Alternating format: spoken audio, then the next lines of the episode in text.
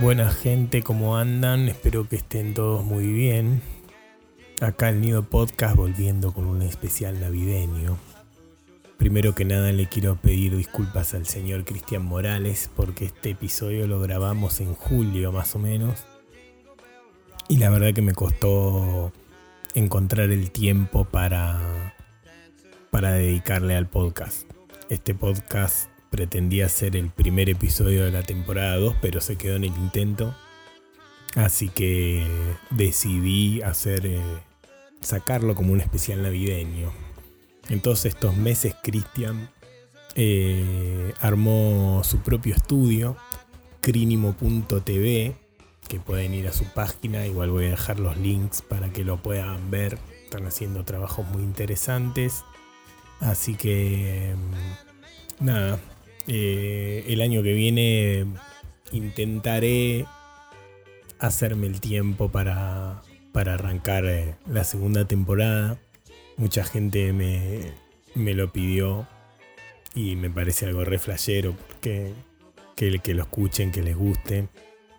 Así que gracias a todas esas personas que se copan y que escuchan el podcast. Ojalá que, que les haya manejado para, para hacer cosas nuevas, para contactar con, con gente, eh, con otras personas.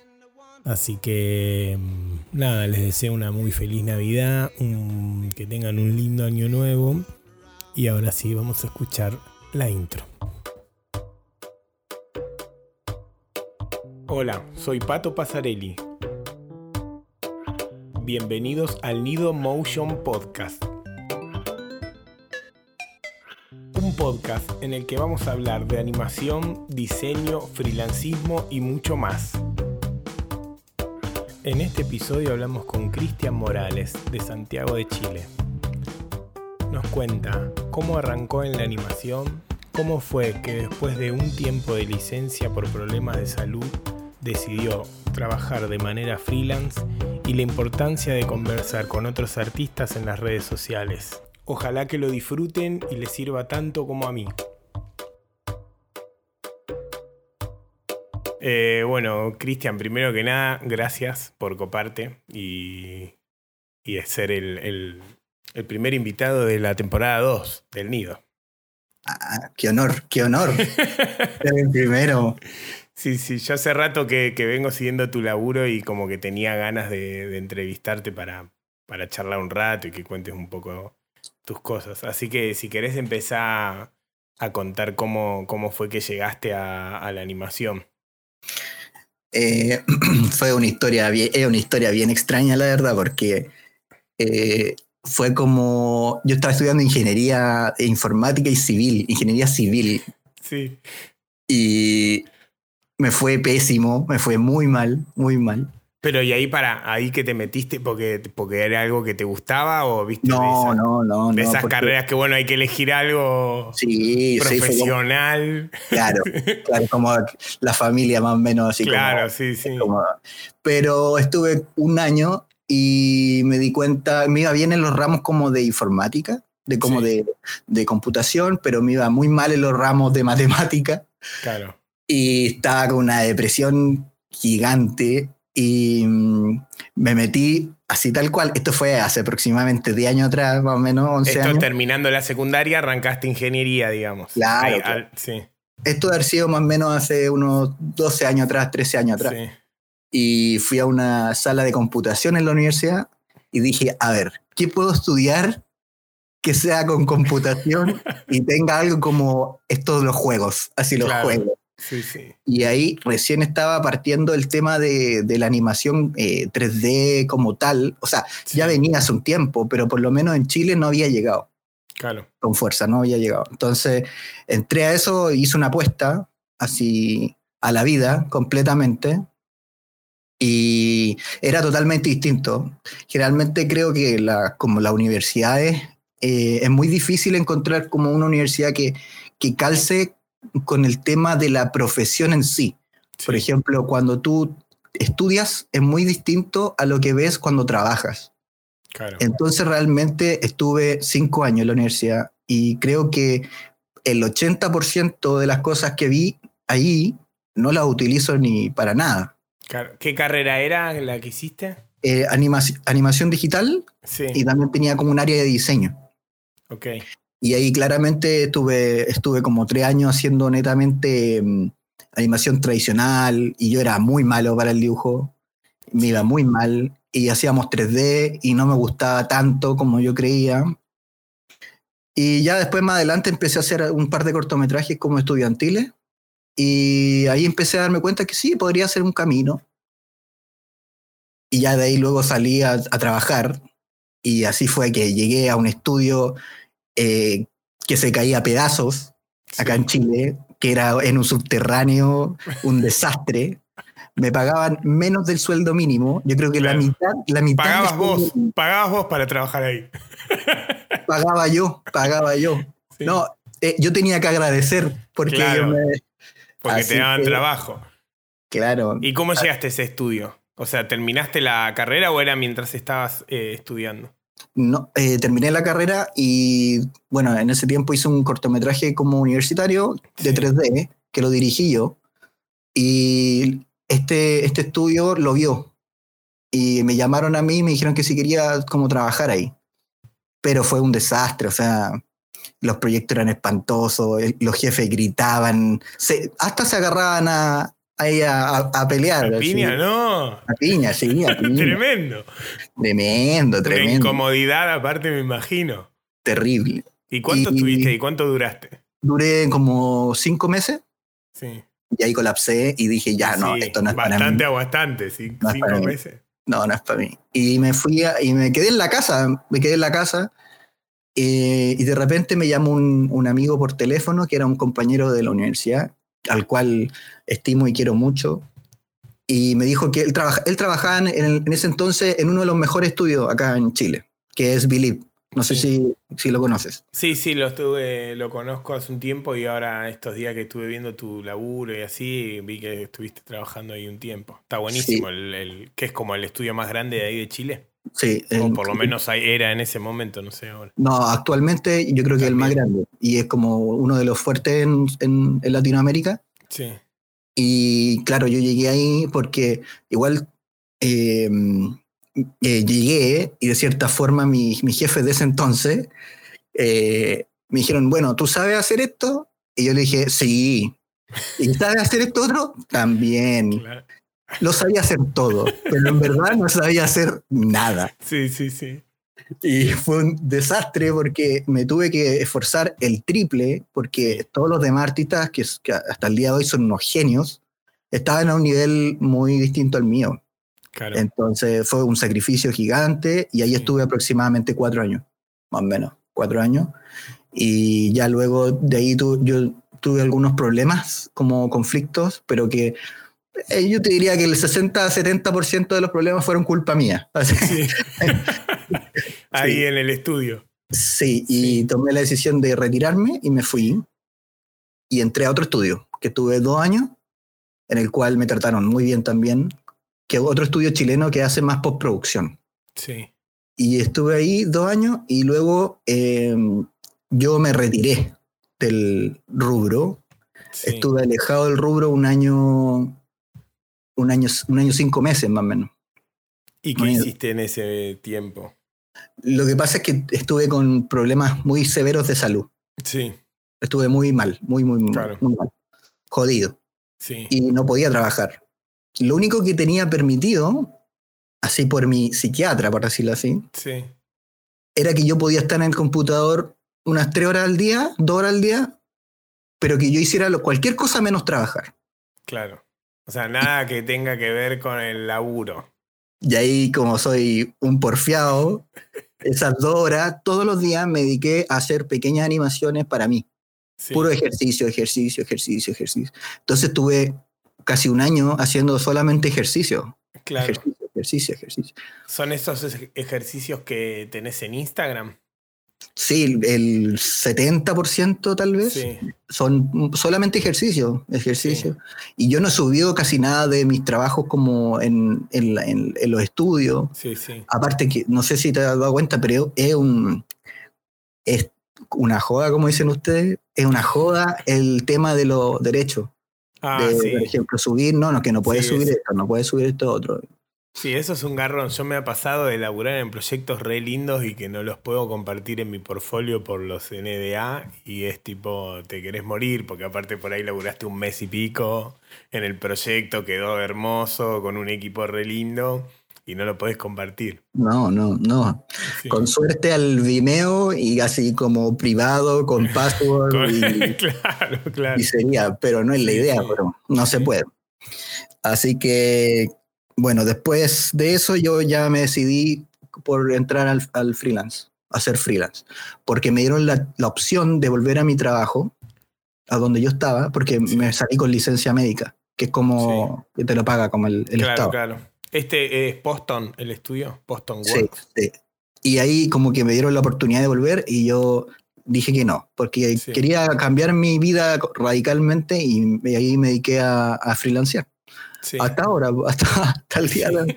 ¿Y Pero- cómo fue que, que- que te, digamos, que, que tomaste esa decisión de, de laburar freelance? Bueno, imagino que en ese año y medio de estar en tu casa y estar haciendo ejercicios laburando desde ahí, eh, o también por ahí de cuando te fuiste de- del estudio, eh, cosas que te pasaban y que no te sentías cómodo. eh, ¿Cómo fue que llegaste a la decisión de decir, bueno, voy a laburar freelance? ¿Y cómo fue que te preparaste también para, para decir, bueno, voy a, a laburar de esta manera? Mira, fueron varios, varios motivos, lo pensé súper bien antes de hacerlo. Uno, eh, el principal fue que yo quería elegir en qué proyectos trabajar. Sí, porque mm, me estaban de repente llegando unos proyectos que a mí de verdad ya me dolía la guata de hacer. Me dolía Sí. así, que eran, a veces me llegaban unos proyectos como más de retail de repente, como proyectos de Falabella, qué sé yo, Sí. empresas así. Y ya no quería más, no quería más, Claro. no quería más. Y también por los temas de que ahora por lo menos cuando, desde que soy freelance, gracias a Dios, no me, no me ha tocado tanto el trasnoche así intenso. sí. Eh, he Y puesto ahí más en el estudio ese te pasaba de, de tener que laburar. eh, Sí, en los, dos, en, en los dos, en y en Boston eran, a veces la jornada eran 24 horas, sí, no, Claro. era, era mucho. Entonces, Y era seguido, no es que, que era una vez de vez en cuando, era como que pasaba bastante frecuente. sí, bastante frecuente. Y también había como un sen- un- una sensación de que lo que yo ganaba monetariamente, económicamente, no era lo, lo justo Claro, a la cantidad de trabajo que yo hacía. Tal Sí, vez no sí. era de, mu- de muy alta calidad, calidad pero, pero sí era eh, mucho tiempo y mucha cantidad. Entonces no, Claro. no me parecía proporcional. claro. A lo que estabas ganando a lo que estabas trabajando. Claro, Con las horas y todo encima. claro, claro. Entonces ahí como que dije, ya no, eh, prefiero arriesgarme. Y si me va mal, bueno, a- ahí agacho el moño y volveré o buscaré, y buscaré, pero no, hasta ahora me ha ido bien. Y, mm, y claro, he tenido la suerte de que también me han llamado de los estudios en los que estaba. Por ejemplo, en Believe me llamaron, tuvimos una Sí. conversación súper rica, súper buena y trabajé un, un par de semanas, un mes creo con ellos, un mes y algo. Y fue un- muy grato, fue muy grato y llegamos a, eh, fue todo muy bien. Así que Claro, muy diferente a, a laburar eh, así por un proyecto que, que laburar fijo en el lugar, ¿o no? Sí, completamente diferente, Sí. completamente diferente. Y, pero ¿sabéis qué? Yo creo que, porque a mí mucha gente me ha preguntado, porque acá en Chile, eh, generalmente los que se lanzan a freelance no, no les va bien. Sí, Hay muy pocos, pero acá eh, en Chile se repiten las mismas personas siempre. Están los mismos 10, 8 personas siempre, no hay más. sí. Entonces se van repitiendo, nos conocemos entre todos. Claro. Que Tenemos no es muy grande, digamos, la industria ahí de, No. de- de gente laburando, ni siquiera No. para estudios de afuera. No, no, no. Eh, de hecho, el- eh, como que los círculos son súper herméticos, Sí, son súper cerrados y nosotros tenemos un WhatsApp donde estamos todos nosotros. están y- todos ahí, claro. Claro, y nos turnamos, es como, oye, Sí. ¿tú vas a trabajar con ellos? Sí, ya, yo voy a trabajar Sí. acá. Y así como que, Y son, digamos, todos freelance. Estamos hablando del grupo de los freelance, no de los que Hola, están laburando no. en los estudios. solamente los freelance. Claro. Y, y claro, ya nos conocemos y de repente nos damos eh, trabajo Sí, entre nosotros. Claro, claro. Así, así que, pero acá varias veces me han preguntado eso, que mm, ¿por qué me está yendo bien? Sí. Así, ¿por qué? Porque ¿cuál a es? los demás no le va tan bien. No. O sea, a, mis compañeros, a, a la mayoría de los freelance sí, Sí, pero es que este es el grupo como que yo te hablo de como más hermético, sí. que son como los, los de siempre, así les Claro, digo yo. sí, sí. Pero, pero de todas formas, igual hay muchos freelance fuera de como est- este círculo que es el que rota y que no les va bien. Claro, Hay mucho que no le va bien. sí. Y varios me han preguntado así, ¿por qué? ¿Cuál, según tú, qué es lo que haces que te va bien? Y le digo, no, es que yo soy bonito, les digo. No, no, no. no. Es que mirá esta caripela. No, no, no. Eh, eh, yo creo que ha sido el tema de la, de la exposición. El cómo tú te expones para que te conozcan. Sí, Eso yo creo que es la... la no, no, a lo mejor no es magia, yo no te estoy dando la receta. no, no, obvio, claro, sí, no es una universal. fórmula, pero es la que, la que te sirvió a vos, el camino que hiciste vos. Sí, ¿Y qué fue la- bien? Lo- digamos, ¿cómo fue que, qué es lo que hacías eh, para mostrarte y cómo te mostrabas? Primero partí con, más que nada, con las redes sociales. Sí, Mira, hice explotar así, llené de cosas eh, Facebook, me Sí. metí a grupos de animación, de hecho estoy metido en uno de Argentina y yo no soy Sí. ni argentino, igual ahí estoy metiendo cosas. Eh, te voy a estar, te estoy sacando ahora. Cristian no es de Argentina. Y mm, bueno, Instagram fue fundamental Sí. porque yo me, fui, fui metódico, fui subiendo cosas todos los días, día por medio, Sí. y revisando. ¿Esto fue durante el, durante el tiempo ese que vos estabas eh, sin laburar? Sí, Ahí porque- ya, digamos, hacías los ejercicios y los subías a las redes también. ¿O, o hiciste los ejercicios y lo empezaste a subir después? al Eso te quería preguntar también porque, digo, ¿cómo fue para tener la constancia de, de subir a Instagram? Pues yo sí creo que te empecé a seguir en Instagram hace un año, un año y medio. Y, y veía que subías re seguido un montón de, de ejercicios. Y que no parecen ejercicios que se hacen en media hora. Porque están re zarpados los diseños, están tan buenísimas las animaciones. ¿Vos Sí, hacías el bueno. diseño también o...? De la mayoría sí. Ahora en este último tiempo eh, he hecho más colaboraciones Sí, con, con distintos artistas. Con uno que se llama mm, Paulo Pasaro, que es muy bueno. Eh, he trabajado con una mexicana, bueno, eh, diversas personas. sí. Y hubo un tiempo grande en el cual no, no lo subía. ¿Ya? Porque estaba como en una. muy enfocado en mí nomás. Sí. No estaba. como que no existía para el mundo. Claro, sí. Y después ya dije, ¿sabéis qué? Mejor los voy a subir. Voy a subirlo uno al día. Voy a dedicarme. Lo más que, más que me dedicaba eran cinco horas cuando me pasaba el tiempo que me daban. Como, Sí.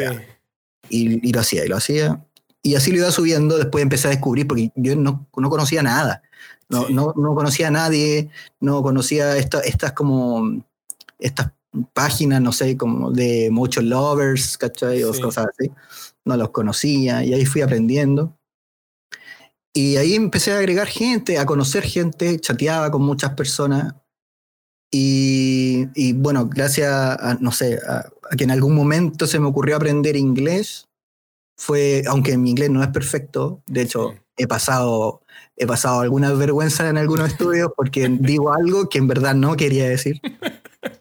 Eh, pero eso también me ha dado espacio para poder conversar, que es lo más Sí. importante, por nutrirte con otros artistas, el, el hecho de poder... Mira, a mí el otro día estaba escuchando un, un podcast tuyo y una invitada tuya dijo algo muy cierto. Sí. Dijo que la mejor forma, o sea, lo más enriquecedor de trabajar en un estudio presencial, presencial así en lugar, era que mm, tenías la opción de que alguien iba pasando por detrás y ya podías preguntarle o conversar Sí. y, y eso ya te- es, es mucho más rico eso que hacer un tutorial, que hacer un curso.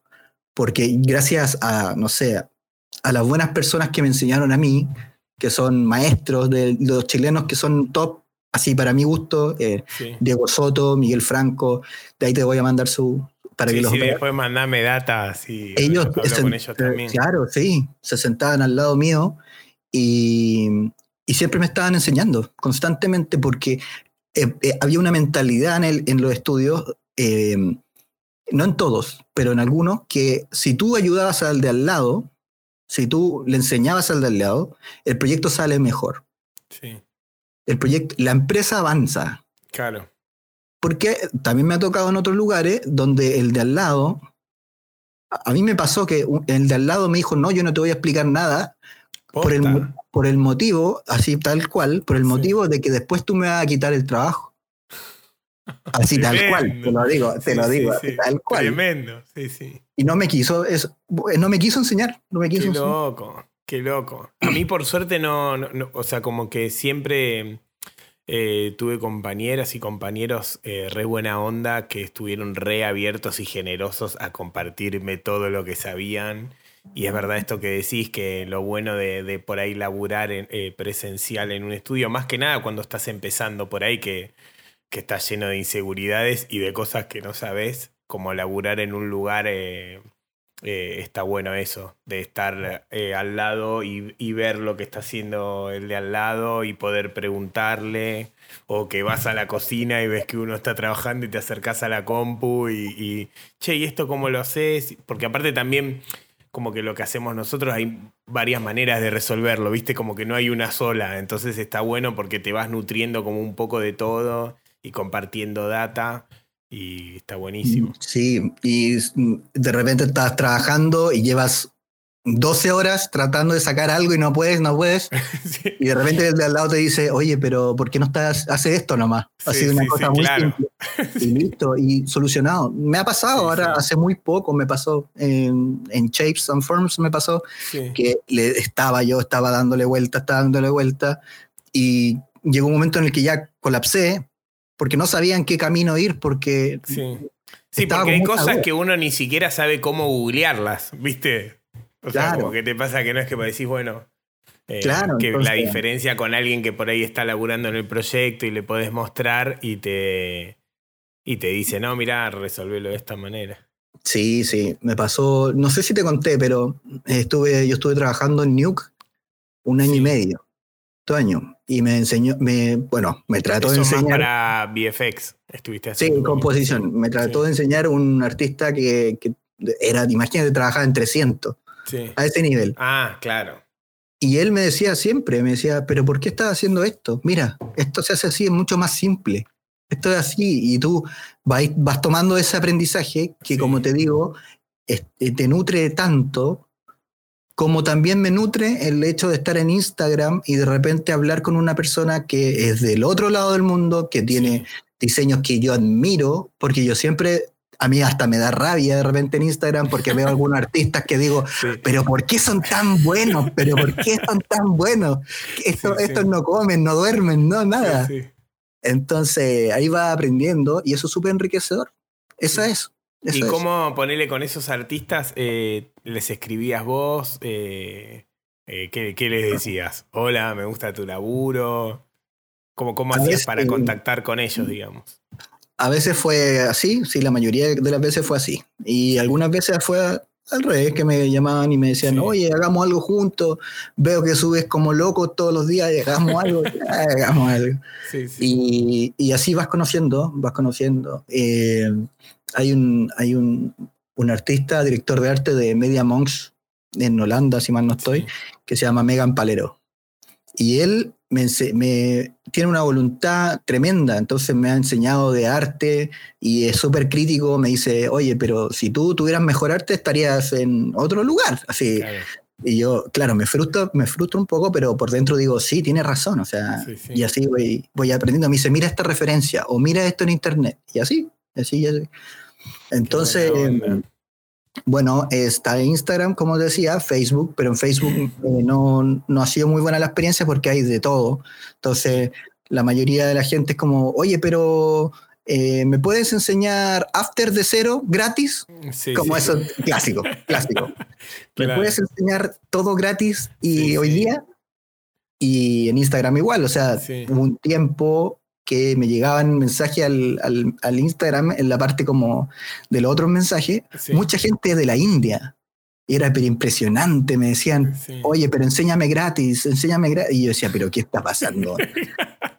Aparte, como gratis, claro. Claro, claro. es un tiempo que yo te tengo que dedicar para, para enseñarte todo lo que aprendí en años. Claro, como, de aire. Le claro. Y bueno, la otra plataforma que sí me ayudó es LinkedIn. LinkedIn me ayudó mucho. Y ahí también tuve una estrategia un poco eh, psicópata, por decirlo así, porque empecé al comienzo agregando gente nomás, y agregar, decía, ah, este, este, trabaja en esto, ah, perfecto, perfecto. Ya llegó un momento en el que empecé a subir cosas y ahí me empezaron a agregar. Y ahí como que fue mágico, fue como, lo logré, así. sí, la verdad que la plataforma de LinkedIn está buenísima. Yo mm, hace poco que le, que le empecé a prestar atención y está bárbaro. Estoy contactando con gente que no lo puedo creer, que, que viste que admirás y le mandás invitación y te aceptan. Y eso está buenísimo porque aparte también, o sea, quedas con el contacto y después cuando subís algún laburo, eh, lo ves a gente y por ahí te, da alguna devolución o te da like y vos no lo podés creer. eh, sí, la verdad que es una... claro, claro. Y es una buena plataforma como que me parece que lo que está bueno de LinkedIn que es bien como de laburo, ¿viste? Como que... Netamente, netamente. De contactos de red laboral y eso está bueno. Sí, yo, yo siento que LinkedIn eh, de cierta forma era súper, o por lo menos yo tenía un concepto de mal mirado, como que, como que era, no, ahí están los cesantes y sabes que eh, me, he dado cuenta que es al contrario, o sea, hay de todo, de todo, y hay mucha gente. Es impresionante. Sí, yo también LinkedIn pensé que era para gente seria en traje, nada más, viste, en oficina, que no era para creativos. yo pensaba lo mismo. de hecho, iba a subir una animación. La primera vez que subí una LinkedIn, dije, pero qué ridículo, aquí la gente está subiendo su currículum y yo voy a subir una cosa con monitos animados. Oh, y, y, claro, la subí y ahí me di cuenta, sí, tenía buena recepción, tenía como que, de hecho me llegaron muchas ofertas laborales a través de LinkedIn. O sea, de repente todavía me llegan, como por ahí. Yo a veces he preguntado, ¿y por dónde me conociste? ¿O cómo llegaste? Ah, no, es que vi tu trabajo en esta red social, en esta. Entonces, eh, también ocupé Dribble, ocupé mm, eh, Behance, todos, porque estaba con el afán de cómo expandirme, ya, aunque me vaya mal, pero voy a expandirme también en conocimiento, porque en algún momento voy a conocer a alguien que me va a ayudar también. Entonces, esa, eh, porque me han preguntado muchas veces eh, cuál ha sido la, fórmula supuesta para encontrar trabajo. Yo creo que eso ha sido, como el, el tema del, del conversar, el, el saber cuáles son como tus debilidades y tus fortalezas, porque claramente, eh, al menos yo, suelo sacarle el provecho a lo que yo siento que es mi fortaleza, y, pero también sé cuáles son mis debilidades. Entonces, si quiero encontrar trabajo, no me voy a meter de cabeza a ver mis debilidades, no voy a ponerme a, no me voy a poner a hacer animación tradicional, siendo que soy un fracaso. sí, sí, que es algo que te cuesta y que para aprenderlo te, te llevaría mucho tiempo por ahí. Sí, mucho tiempo, pero eh, igual me, ha sido súper sorprendente el hecho mm, de, encontrar estudios como que yo nunca pensé que podía trabajar, porque tampoco uno se, por lo menos yo no me creía mucho el cuento, yo sí, no, decía, no, sí, voy a terminar haciéndole las clases gratis a los indios nomás y hasta ahí nomás voy a llegar. que te manden un curry, algo. Claro. claro, claro. Así que no, me, me, ha sorprendido, me, ha gustado. Eh, no te voy a negar que de repente he estado cagado de miedo eh, por, por estudio, estudio grande y que además está un poco la barrera igual del idioma, que no es lo mismo, porque es distinto trabajar en inglés que hablar eh, en una fiesta o hablar, no sé, es distinto, no es lo mismo, no se hablan las mismas cosas de partida. y en una fiesta no te importa si te equivocas, pues te da lo mismo hablar cualquier juego. Sí, sí, sí. Así que ha sido un desafío. Eh, igual me lo tomo con calma. Trato de, como te digo, de no trabajar más allá de la noche por un tema de salud mental. Porque si vengo saliendo de una especie de tratamiento tan largo, prefiero ir de a poco en cierta Claro. forma y cuidarme. Sí. Y vos, eh, ponele, bueno, ahora cuando, cuando tomaste la decisión de, de trabajar freelance, ahí fue que empezaste a hacer eh, todo esto que, de, de tener presencia en las redes sociales. Cuando Sí. tomaste esa decisión. ¿Y, y cuánto tiempo, digamos, eh, te llevó para, para que te contacten para trabajar? Y no sé si fue algún estudio de Chile o de afuera. No, mira, no fue, no fue así, perdón. Fue que yo empecé a subir animaciones, como te conté, Sí, pero empecé a, darme cuenta que tenían buena llegada, que tenían, que lo recibían bien. Y ahí cuando ya estaba a punto de volver a las, a las pistas, dije, oye, creo que tengo buena recepción. ¿Lo intentamos? Ya. Sí. Y ahí, ahí lo, lo decidí. Pero no fue, no fue todo tan planificado, no fue tan, tan así. Y, y me, bueno, después me contactaron, yo estaba justo volviendo a las pistas y me contactaron un par de estudios. Eh, yo aún tenía un computador que como que no, no daba, así, Sí. pero no daba, era terrible. Y justo me llamó ahí LeCube, creo. sí. Y claro, yo estuve ahí en ese, en ese estuve muy poquito tiempo, pero en ese, pro- en ese proceso fui a comprarme un computador, Claro. instalé todo Sí. y a contrarreloj, oye, pero envía, ¿qué onda? Envía, Sí. nos mandaba. eh. Y ahí tratando de prender el computador. sí. Así que ahí fue como, ya, me armé bien aquí, hice todo, todo el cuento, y ahí ya me empezaron a llamar de distintos lugares. Y me he ido bien, he tenido mala experiencia, bueno, pero como todo en la vida, he tenido mala Sí, experiencia y buena.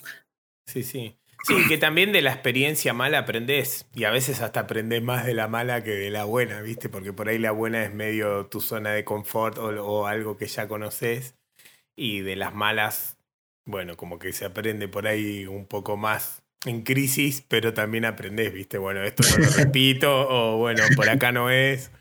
Claro, O sea, Sí, como sí. que dura- durante el momento que lo estás pasando es como más difícil, pero después con el tiempo como que con otra perspectiva ya más a la distancia, como que decís, bueno, saco esto bueno de eso, ¿viste? Como que me parece que está bueno. lo que, lo que sí me, me he regulado, porque eh, en algunas oportunidades ciertos estudios han tenido conf- conflictos conmigo, pero han reconocido que ha sido problema de ellos y no Claro. problema mío. Sí, sí, sí. Pero yo hace dos años atrás, tres años atrás, me hubiera parado el computador y lo hubiera mandado al, Claro.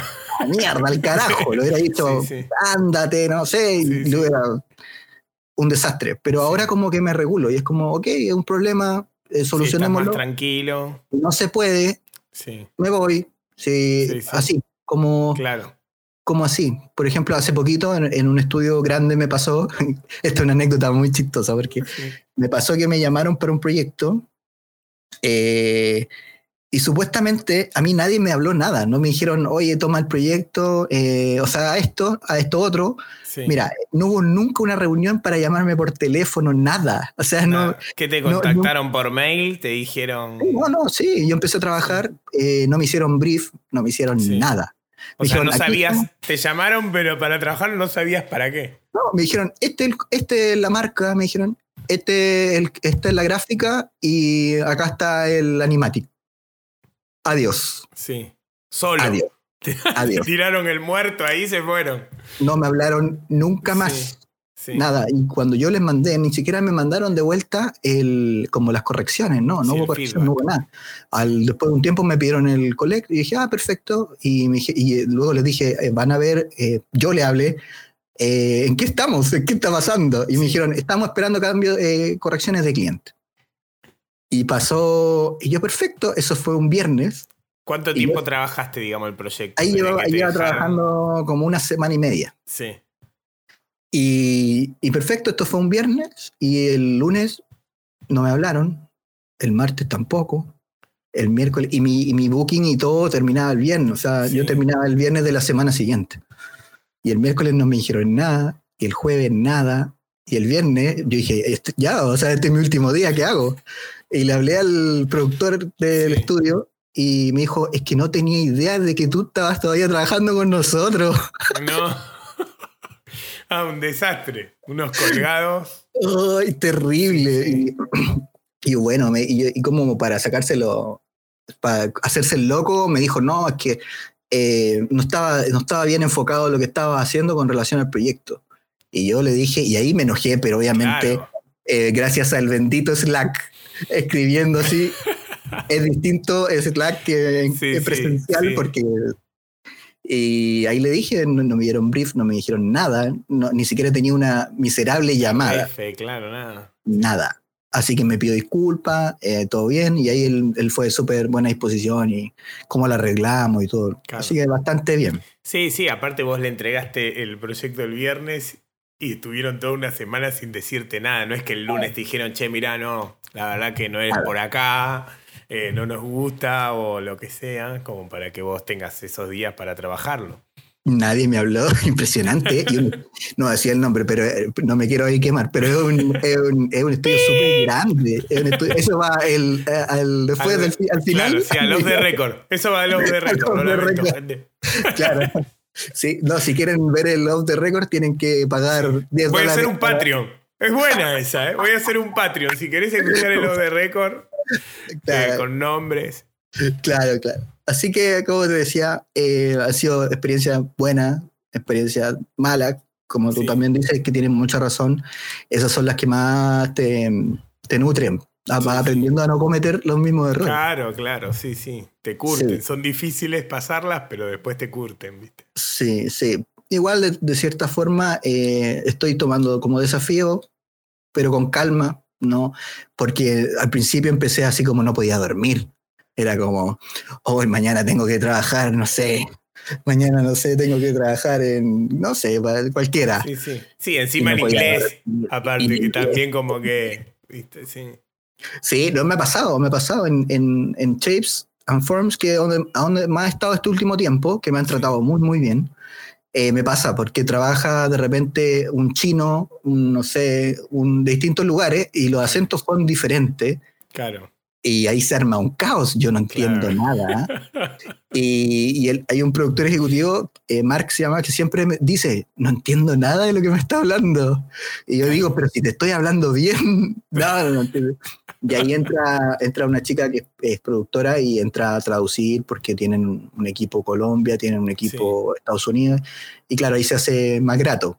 Pero, Claro, claro. pero sí, también, como tú dices, en estudios que hablan netamente en inglés y Sí. se complica, se complica de repente el decir cuando son sobre todo detalles, Claro. como detalles de, no sé, eh, me gustaría que la curva de la animación fuera hacia, hacia, sí. hacia abajo y que el timing del morph sea como, y ahí como que tú decís, no, aquí Claro, colapso, claro. Sí, sí, aparte que también eh, las expresiones por ahí son diferentes, como que uno, viste, en castellano eh, te manejas de una manera y por ahí en inglés no es que, bueno, la, la traduzco y la digo, por ahí la traducís y la decís y no entienden qué le estás diciendo, porque... No, y sí, y puede pasar que tú trabajas con expresiones, eh, no sé, en español, sí, y cuando tú después las pasas al inglés, a un computador que está a un after distinto con otro eh, lenguaje, eh, las expresiones de repente no funcionan, claro, se van sí, al diablo. claro, claro. Entonces, es todo un, un tema el, el como el cambio de, de lenguaje en, el trabajo. Es todo un... Bueno, pero la piloteás, digamos, la vas llevando. Sí, sí. Ahí ¿Ya la- hace, ¿Hace cuánto que estás trabajando freelance? eh, debo estar trabajando hace como... Según ¿Cómo? LinkedIn, hace nueve meses, ¿puede ser? O sea, a fin de Sí. año pasado, más o menos octubre, por ahí. ¿Arrancaste? Sí, yo creo que como nueve, nueve por ahí. Claro. Porque cuando a mí me Bueno, llegó hace el poco, primero, no hace tanto. No, no, no, no. Sí. No, pero eh, ha sido hace poco, sí. Pero ha sido todo súper rápido. Así, Claro. Porque no estás en el mismo estudio, por lo menos en mi caso, no, Sí. está- no he estado más de dos meses. claro, Ha sido como un mes. sí. Ahora recién en Shapes ha sido que he estado un mes y después volví dos semanas y después dos semanas y así. Sí, sí. Y en esa semana entre medio voy a otro estudio y ahí me queda el desastre, como se me empiezan a mezclar las fechas y, Claro. chocando para todos lados. Sí, Así sí. que, pero ha sido, es, entretenido porque conoces gente nueva, vas aprendiendo, algunos tienen sus mañas, otros son más, más simpáticos, hay, Claro. hay, hay de todo. Hay de todo. Sí, pero está bueno como eso, ¿viste? Ir laburando eh, en distintos estudios por cada proyecto. Primero porque también cambia bastante el, el- el tipo de proyecto. Que por ahí si laburas como varia- varios proyectos seguidos en un, eh, en un estudio, capaz que se empieza como a repetir un poco el estilo de- de- del proyecto que estás haciendo. Pero Mm. también por ahí ir saltando de un estudio al otro, lo que está bueno es eso, que vas cambiando, vas conociendo un montón de gente y vas cambiando también como la, la onda de los proyectos. Sí, igual es, es cierto lo que tú dices, que vas cambiando como la onda y las manos, Sí, pero generalmente, eh, te- eh, al menos a mí me han llamado en los estudios por proyectos que son como, no iguales, pero, pero sí que tienen eh, mi onda. claro, sí, sí. No me van a llamar para un proyecto, no sé, Sí. full 3D, no, no, Claro. nunca me van a llamar para eso. Obvio. Sí, sí. Entonces es como que ya saben más o menos y dicen, ah, es, puede ir, ah, llamemos a este que puede a lo mejor ayudarnos Sí. pa- para esto. Así como, Sí, ya ahora estás haciendo, imagino, todo motion. sí, este- yo hacía composición, hacía efectos especiales, todo, pero ya netamente ahora estoy dedicado al motion y, y claro, igual me queda mucho que aprender. O sea, Sí. como te digo, ahí yo he visto maestros de Sí, sí, hay gente que lo ves y no lo podés creer lo que hace. No, no, bueno, no, no. Jorge Canedo, viste que, que Sí, un maestro, que, que un es, increíble lo que hace. Sí, un maestro. Así que nada, y los, los días que no he estado trabajando, como te conté, estoy enfocado también en mis proyectos personales, porque Sí, si hay algo que me di cuenta del rubro es que no hay nada más sanador como para el alma el darte un espacio para hacer algo propio, sí. que no sea eh, venderle zapatillas a un, Sí, a un niño, bebida. Sí, sí. a un niño que prefiere comprarse una zapatilla antes de Claro. tener para comer.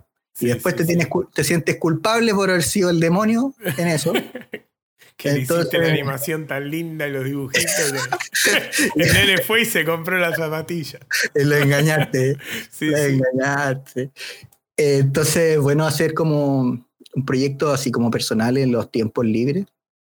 Y se me ocurrió, como te dije, esta locura de, de hacer un- una especie de comercial cortometraje, que no Sí. es comercial porque no, no tiene ningún producto para vender. sí.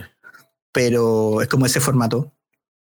Y se me ocurrió la locura de invitar a los artistas que yo quería, así como Sí. yo quiero a este, yo quiero a este, yo quiero a este. Y todos obviamente tienen tarifas altas que como, Claro. como yo como persona se me es muy difícil. Claro. Entonces les mostré la propuesta, la idea y como que ahí me dijeron, ah, ya, sí, ya, démosle, hagámoslo. Sí. Y entonces en esos tiempos libres estoy como más dedicado a trabajar en eso Sí. pero en algún, mi, mi novia en algún momento estuvo tratando de, de ayudarme como con producción ejecutiva porque para Sí. or- ordenarme un poco y se nos ocurrió hacer algunas clases en, en español de motion medio, nivel medio, más bajo, Sí. más y empezamos a hacer eso netamente con el, con el afín. Ella se dedicó a, a todo, a hacer las planillas, todo, todo, todo. Sí. Yo solamente me senté y hablé pura...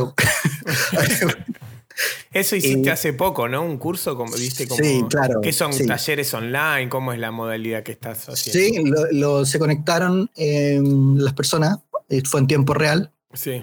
y bueno, después de eso yo grabé esa clase y la empecé a, a como a vender eh, ya como después de la clase a los que la pedían. Claro.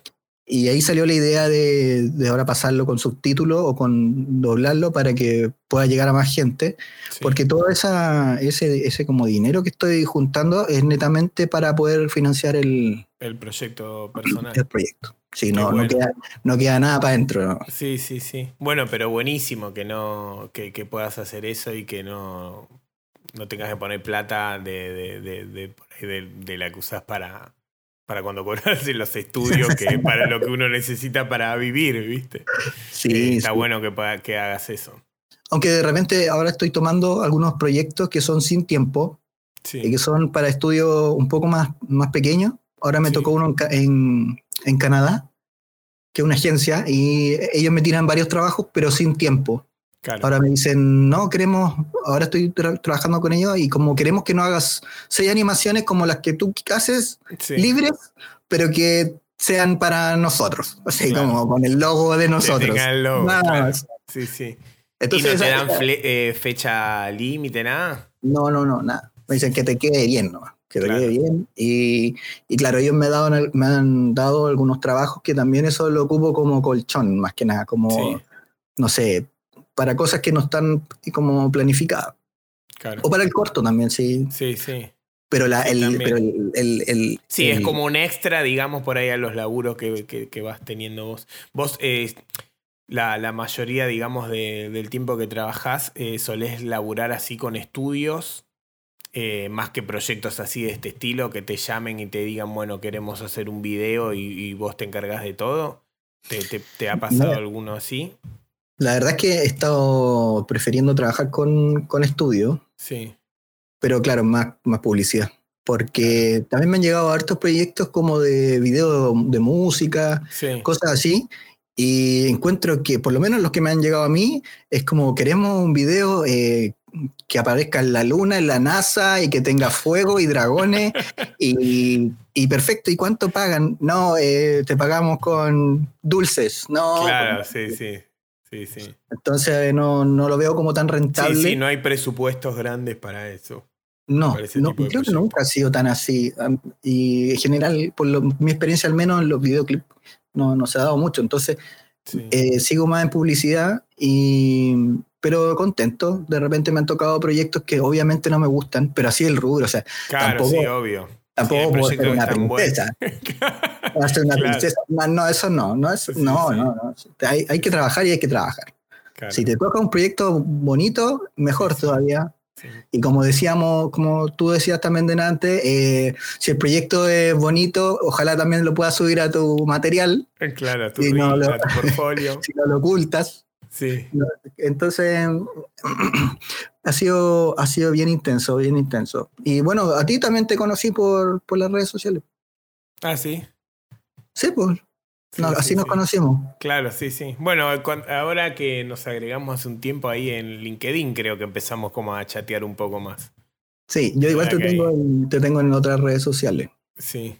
Sí, te estoy ahí. Yo igual, igual soy recolgado con las redes sociales, me cuesta mucho, o sea, la verdad. Eh, me cuesta mucho ponerme así hacer ese tipo de proyectos como haces vos, que me parecen buenísimos. Ponele, ¿cuánto tardabas vos en hacer esos que haces de formas con gradiente, en diseñarlo, en animarlo? ¿Cuánto, cuánto tiempo te llevaba cuánto, o cuánto te lleva? Eh, creo que hay dos o tres que me han tomado más de un día. Sí. Ah, no más, el resto me toma tres, cuatro, de repente seis horas máximo. El diseño y la animación. Sí, sí. Pero es que se me es, que son no es que no, no, es que se me den todos los días, o sea, no es como decir eh, ya, hoy día hago esto y se me ocurre un diseño, ¿no? No, no, no, como que son más chispazos, de repente digo, ah, ya, y ahí me siento y no me paro hasta igual ahí como que me siento y no me sacan. Esas seis horas, cinco horas. Te, no te enfocas en eso. Sí, no, sí, generalmente cuando trabajo mm, yo no hago absolutamente nada. Sí, no escuchás música, podcast, eh, nada de eso mientras la No, podcast no porque me desconcentro. Te desconcentras. Por ahí música. Excepto el tuyo, excepto el tuyo. Excepto el mío, un podcast que no, no desconcentra. Es el único podcast que no desconcentra. Gracias, gracias por eso, Cris. No, no, no. Eh, música sí a veces, pero tranquila. Sí. Y claro, cuando me hablan yo no, no escucho nada. No. Claro desaparezco. estás en tu mundo. Bueno, pero está bueno porque me parece que así eh, te rinden mejor las horas. Porque viste que si no, por ahí estás seis horas, pero que estás con un video de YouTube que no sé qué. a mí me pasa, yo me distraigo mucho. O, con el podcast que por ahí escuchas una parte que te interesa y te quedas así escuchando, viste. Eh, la verdad que te desconcentra. Sí, lo, lo, otro que te quería contar y que se me fue el tema de que eh, he tenido hartas discusiones, pero bien interesantes, con, con, personas de con relación a los, a, los, a los pagos de distintos países. Sí. Porque yo he tenido una, una propuesta de eh, averiguar e investigar en qué países me conviene más trabajar. Sí. Y así lo he hecho. por ejemplo, a mí no me conviene trabajar en la India. No me conviene. Eh, tampoco me conviene, ya tengo claro que Argentina no me conviene mucho. No, la, Argentina no, te no, no, no, es, no, no, es el camino. Sí. Pero, Chile, ¿qué onda ahí en Chile? Eh, sí, o sea, está bien, pero normal, digamos normal. Entonces que he ido trabajando en distintos lugares y siempre eh, estoy cobrando porque muchas veces a mí me carga eso que me, me pregunten cuánto cobro. Sí. Entonces generalmente yo digo, mira, yo no te voy a decir esto, pero sí te puedo decir, averigua más o menos cuál es el estándar de vida de cada país. Por ejemplo, el vivir en Alemania no te va a salir lo mismo que vivir en Chile o en Perú o no, no, en Argentina, sí. Y claro, y ahí me ha parecido la, la, como la, el debate, pero siempre como amigos con otras personas. Eh, uno que lo quiero mucho, que trabaja en lo mismo, de Nueva Zelanda, y me dice que hay distintas políticas con respecto a eso, porque en Nueva Zelanda se evita trabajar con gente que, es, que no sea de allá. Sí. Porque tienen como políticas de cuidar el mercado nacional. Claro. Entonces, eh, no te ven tan bien ahí como cuando tú trabajas ahí, no te ven tan, no te llaman tanto y cosas así. Entonces, ahí se arma un, todo un tema porque, ¿qué hacer? ¿Qué hacer con respecto a eso? O sea, eh, ¿voy a al país que yo quiero a cobrar o me, me, tengo que fijar más también en que estoy eh, jodiendo el mercado? y ahí hay temas como ya ético y todo el cuento, pero yo por lo menos eh, no estoy respetando nada de eso, yo trabajo para cualquier Así ¿Y, que ya ¿y, qué sueles trabajar para Canadá, Estados Unidos, para más donde, para donde más laburás? Sí, eh, donde más sí, en Estados Unidos y en Canadá. Es donde más he trabajado por lo menos ahora. Pero ya vamos a ver qué, qué pasa. Pero sí. Y aparte tengo más, más, más llegada, porque eh, también trabajé con un estudio alemán y y no, no, nos llevamos bien porque no son como, no, no, no, me gusta generalizar, pero er, todos por lo menos ahí no eran como los latinos. Eran muy como que tú no sabías si estabas haciéndolo bien o mal, porque no, no había ni un, ni un ni una sonrisita, no había nada. La cara eran robots, boludo. Poker face. Claro entonces, entonces, ahí como que dije, no, este, este no es mi, por ahí no va la cosa. Sí, no te sentís cómodo laburando así. Tampoco. No, no. Así que, pero en Estados Unidos eh, me ha ido bastante bien y en Canadá también sido, porque mm, en Canadá hay mucho, hay mucho eh, trabajo, porque Canadá tiene demasiada eh, producciones, tiene mucha producción cinematográfica, tiene demasiado explainer, tiene todo lo que sea audiovisual. Entonces, le faltan personas, pero tampoco quieren agarrar a uno que va pasando por la calle, porque, porque quieren igual mantener un estándar. un, estándar bueno.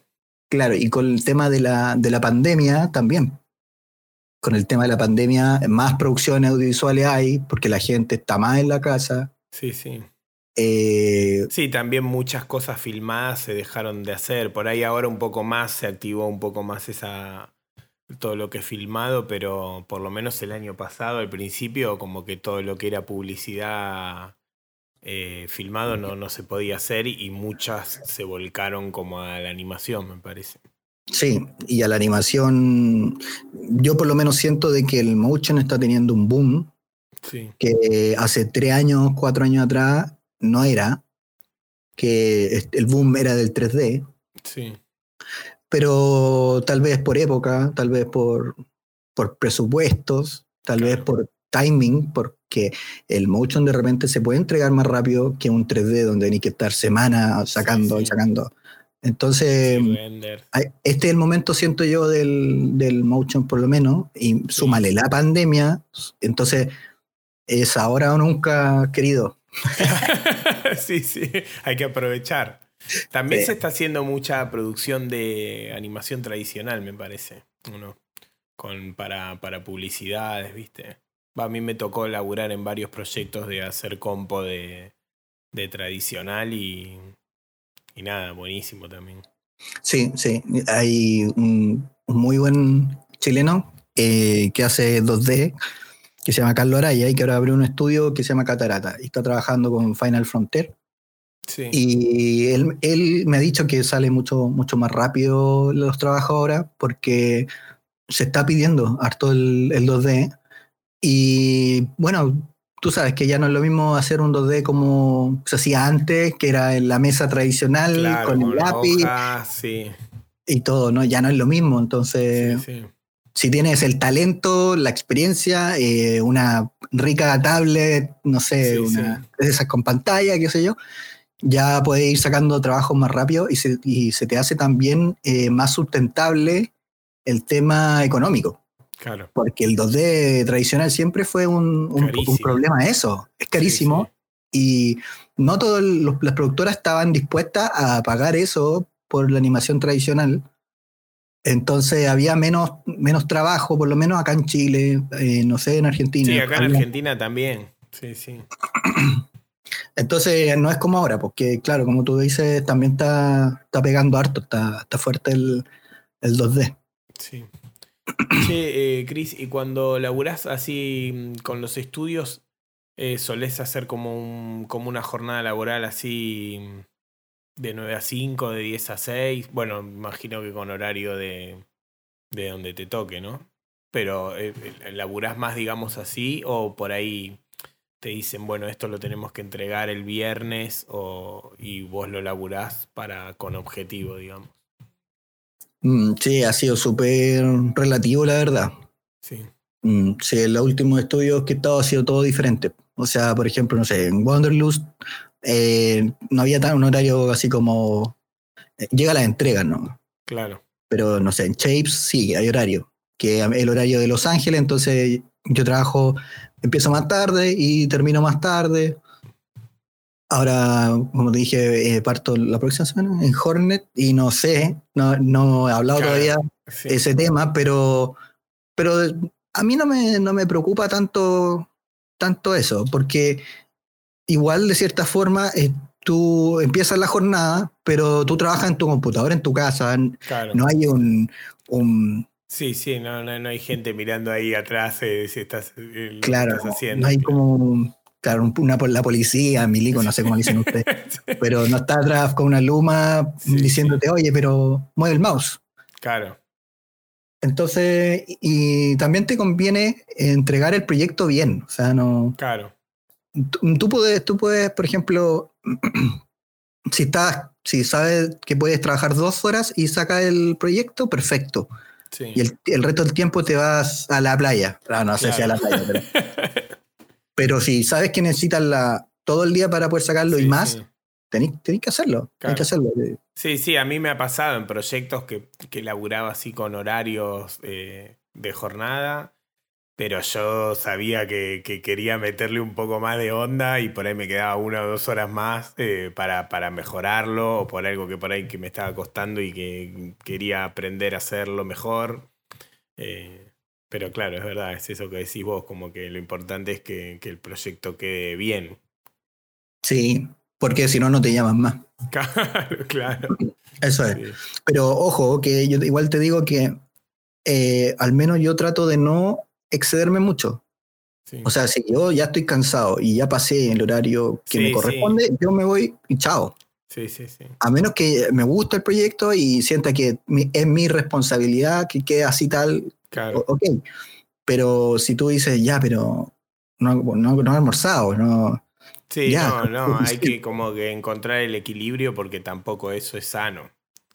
mismo me parece que si haces eso seguido y no, no te tomas tiempo para vos, después terminas rindiendo menos porque llega, empezás a quemarte, ¿viste? Con... Sí, yo por eso trato de irme, cuando me ha tocado con horario laboral, trato de irme a la, a la hora porque de repente me he dado cuenta que no almuerzo. Pero es una, es una costumbre que tengo de hace muchos años cuando trabajaba, eh, cuando partí, que, trabajaba mucho en retail, en, en, sacar cosas que tienen que salen al aire ya, ya, ya, ya, que no almorzaba. Claro. Y ahora todavía me quedan rastros de esa, como de esa costumbre. Entonces, y digo, oh, no almorcé. Entonces digo, ya, perfecto, no almorcé, vale, pero yo a las nueve me voy. O sea, no sé, por el horario que, que sea el, de oficina en donde esté. Claro. Está bien. Sí. ¿Y qué, y qué haces eh, cuando no, no estás laburando?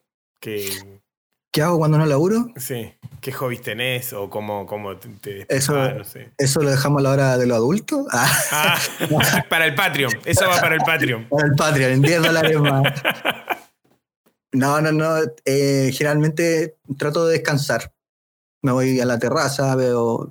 Mira, ahora veo muy poca tele, Sí, porque los ojos ya me quedan cansados. claro. Yo siempre ocupo lente de contacto, pero ya, ya no lo ocupo porque eh, quedo muy agotado, entonces Sí. opté por los lentes ópticos. Pero si no, trato de salir a dar una vuelta a caminar dentro de lo- de los permisos que se pueden. sí. ¿Vos Y estás en Santiago de Chile? sí, en Santiago. Sí. Estamos en cuarentena total. ¿Total están, está todo cerrado ahí o cómo? No, está- está, eh, el- lo que pasa es que está mm, el mercado cerrado, Sí, el comercio. claro. Eh, entonces trato de, bueno, de partida apago el computador, no lo, no lo prendo más. O sea, no, Sí, cero, cero opción. sí. Pero te tengo que reconocer que igual hago algo que no debería hacer. Que me acuesto y con el celular me pongo a ver, no sé, a ver qué animación subió Ordinary Folk. Ah, no sé. A ver qué animación subió, no sé, Sí, cualquier estudio. no sé. sí. Así que ahí, claro, ahí mi, mi pareja me dice, ya, apaga la cuestión, ya Claro, está claro. bueno, ya. Sí, está- sí. Pero Está bueno, eh, por ahí eso como que mm, está bueno no hacerlo mismo en la cama cuando te estás por ir a dormir, viste, con todo el tema de la luz azul y de las pantallas, como que eh, hace un tiempo leía de que como que te activa el cerebro y después te cuesta más dormir, viste, o descansar mejor. Mira, te voy a contar dos anécdotas cortitas. Hace Sí. poco estaba trabajando para dos proyectos. Uno que era como de guerra, para un juego de guerra que está saliendo ahora en Estados Unidos. No voy a decir nombre porque después me retan, no sé. no sé.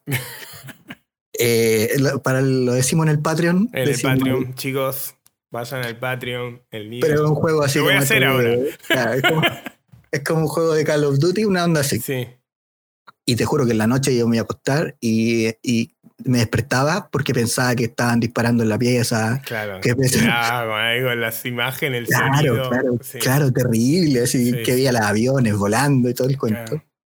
O trabajé con un efecto que tiene el After hace poco, que es uno de Halfton, que es como que te, te toma una figura, o sea, un- una foto y te la transforma en puros puntitos, Sí. en puntitos blanco y negro. Eh, no, negro nomás. Que es un efecto que tiene el After. Y justo me tocó un proyecto que tenía eso. Y tenía puros puntitos. Entonces, imagínate, estaba 8 o 10 horas al día viendo puntitos. puntitos, pero Sí, sí. puros puntitos. Claro. Porque la, la- la imagen se deja de ser imagen como tal, eran puros. Sí, sí, sí.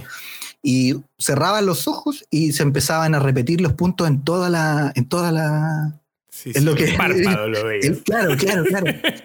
Y me, y me desesperaban. Me- Sí, te juro que me desesperaban. Y me despertaba y decía, te lo juro, decía, ¿se pueden decir garabato, garabato aquí o no? Sí. o sea. Nada, decía puro garabato y. Y me A las desesperaba. porque- puteadas. Las puteadas, las puteadas. Decía, maldito, maldito Sí, proyecto. Sí. Así no, sí, me ha pasado eso de que, que hay transmitiendo con la, con la cuestión. Sí, Pero, pero trato de evitar estar eh, pelando como el cable sí, con lo mismo de la pega después. Porque no sé si te pasa, dime tú, pero a mí por lo menos muchas veces se me ha confundido el hobby con el trabajo. sí. Sí, a mí me pasa mucho. Sí, sí, porque es, como es algo que me gusta tanto también. Yo hace poco que empecé eh, a- mismo a estudiar, hace cuatro años, ponele que, que, que arranqué a estudiar animación. Y, y nada, es algo que estoy como muy manija, entonces como que termino de laburar y sigo mirando cosas de laburo. O de, en Vimeo me sigo mirando videos y aparte nerd que pongo en pausa y voy frame a frame a ver por qué está tan bueno, ¿viste?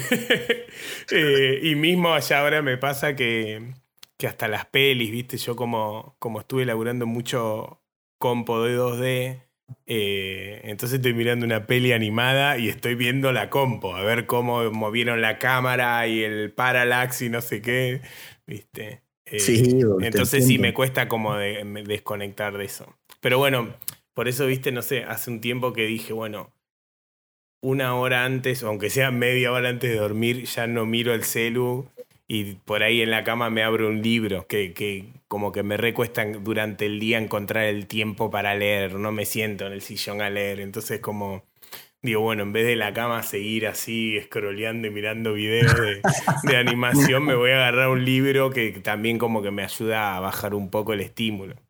Porque también me pasa que por ahí estás mirando una animación decís que zarpado esto, te da una ansiedad y, decís, che, yo no estoy posteando nada o tendría que hacer esto, ¿viste? Entonces como que también desde ese lado me, me, ayuda a bajar un, poco. Un tema de salud mental también. Claro, sí, sí. Sí, porque si no, a mí me pasa eso, por eso también creo que estoy medio colgado con las redes sociales, me generan como mucha ansiedad, ¿viste? Me encanta eh, como ver el laburo de la gente y tener referencias, pero también me genera ansiedad, entonces eh, me cuesta, ¿viste?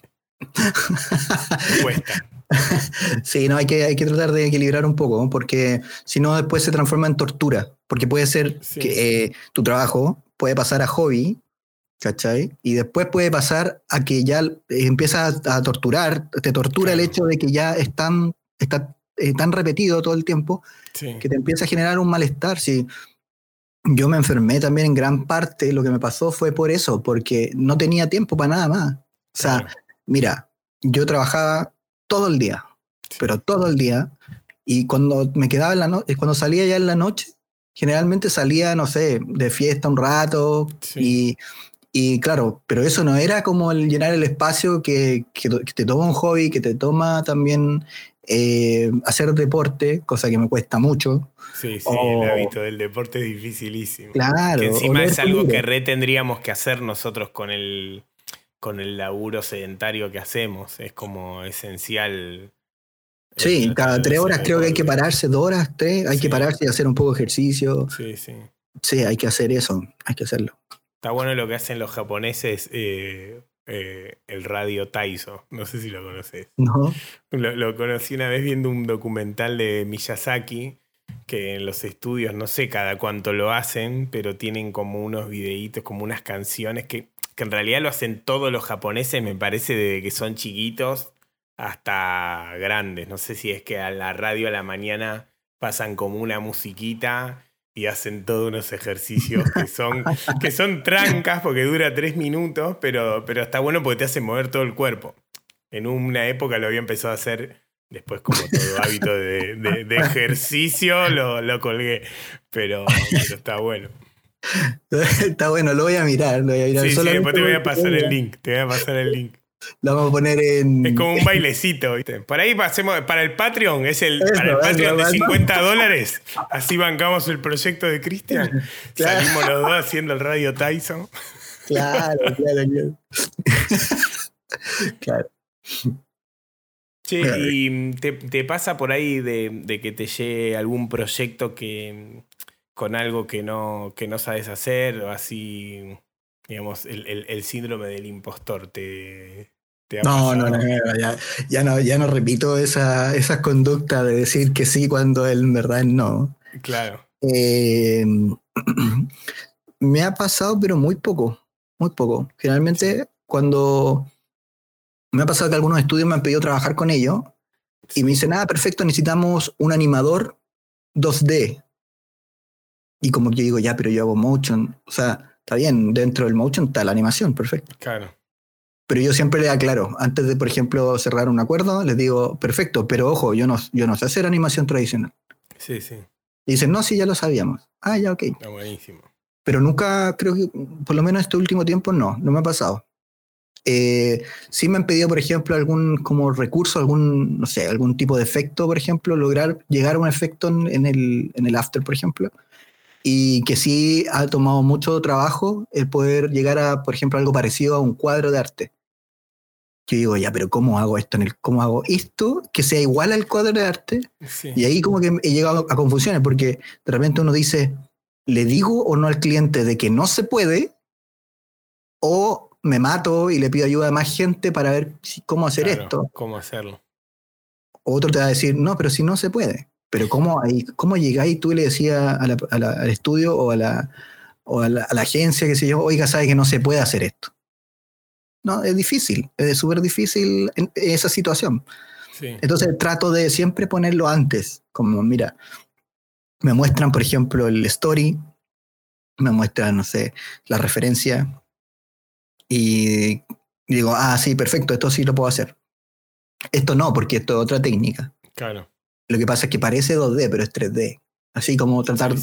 Pero siempre, eh, como escuché hoy día en la mañana, no sé quién dijo en mi vida, dijo que, que era mucho mejor, eh, por ejemplo, eh, decir al tiro que no. ¿Cachai? Decir que no, que no sabía hacerlo. Es mejor, yo creo que es mejor quedar bien de esa forma que quedar bien haciéndolo. sí, y claro. Y hacerlo mal. Sí, sí, sí. Sí. Pero hay mucha gente que le tiene miedo a eso, a como a los estudios decirle, mira, sabes que no sé hacer esto.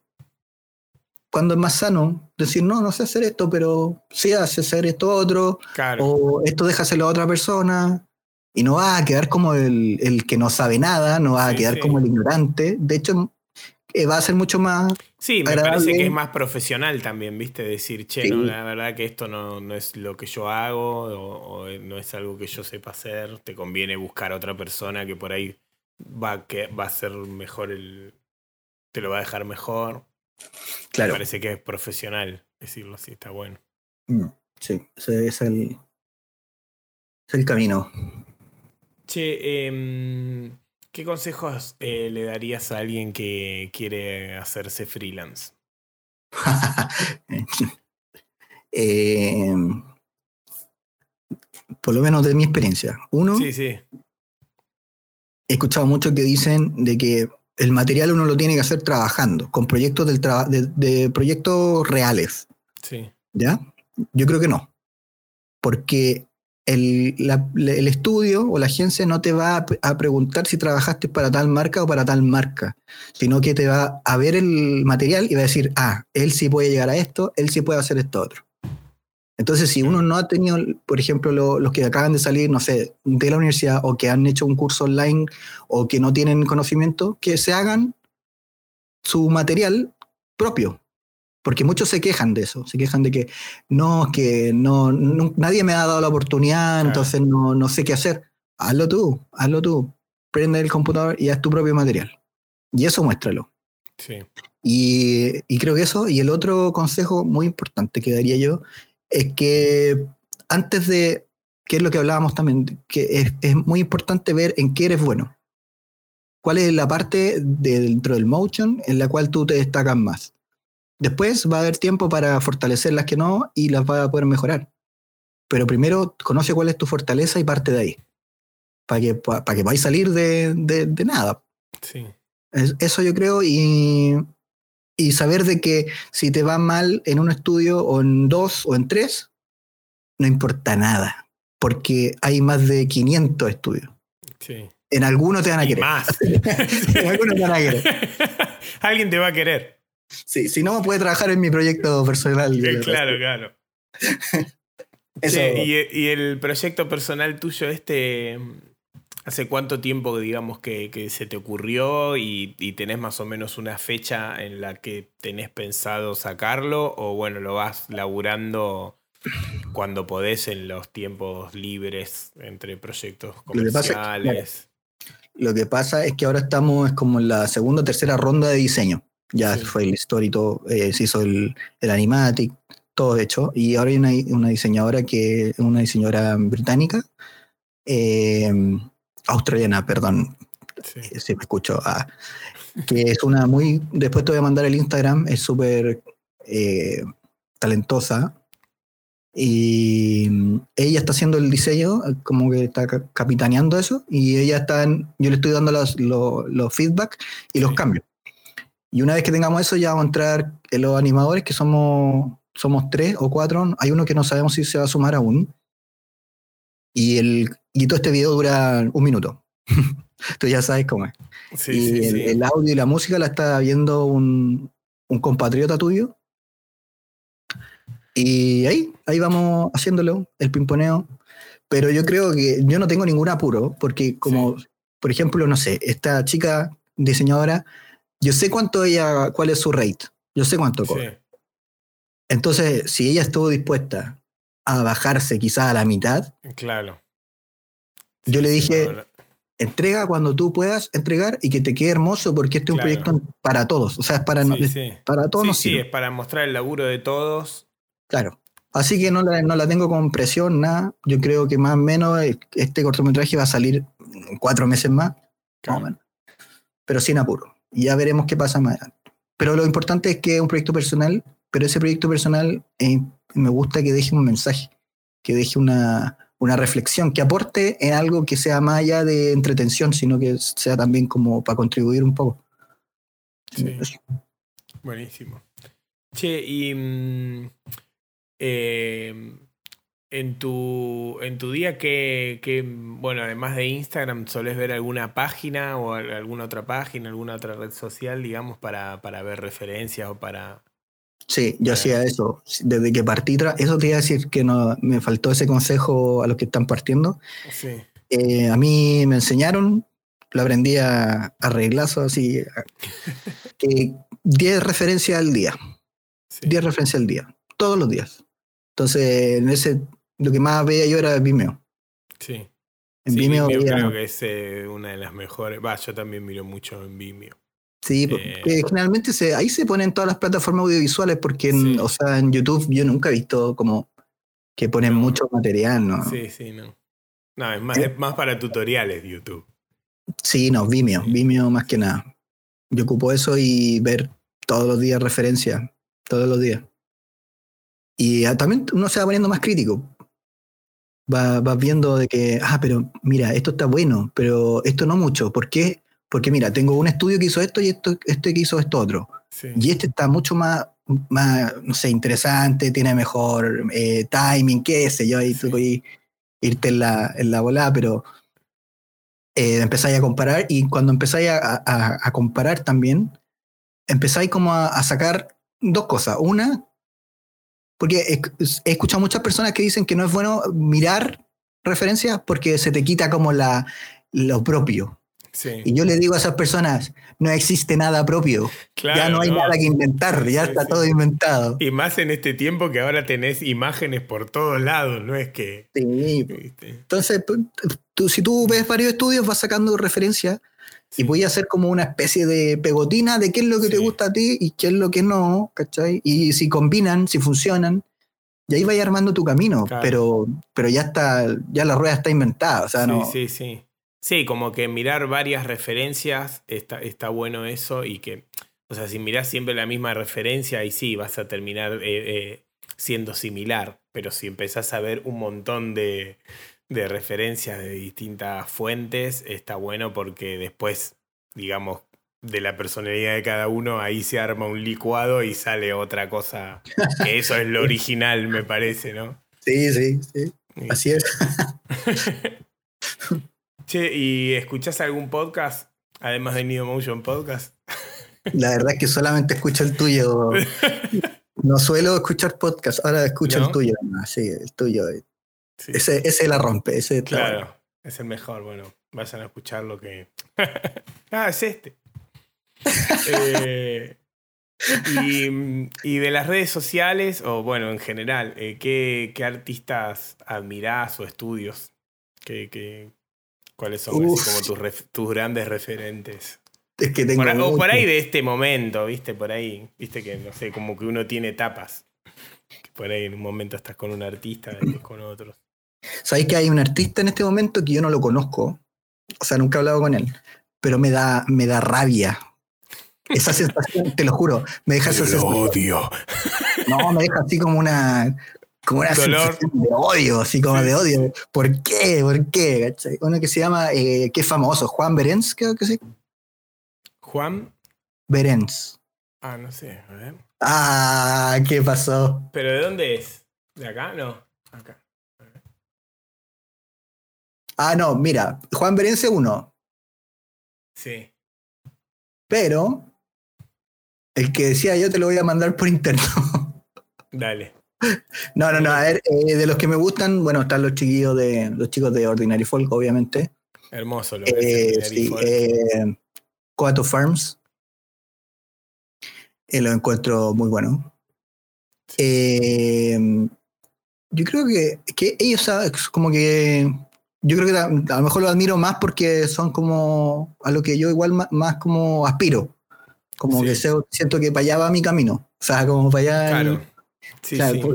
bueno, para mí eh, el estilo tuyo reba con Ordinary Folk. O sea, para mí ya vas a trabajar con ellos porque reda el, el, estilo que tenés vos con lo que estoy, Estoy muy lejos, estoy muy lejos. Pero hay mucho, hay mucho. Tengo una lista gigante, pero y de diseñadores. Hay una diseñadora que es asiática. En este momento no recuerdo su nombre, pero que ha trabajado con Ordinary Folk y, y la encuentro. o algo así, no se llama, creo. Joyce Ho. Pero sí, bueno, de ahí, en, el, en el Patreon vamos a poner a todos los.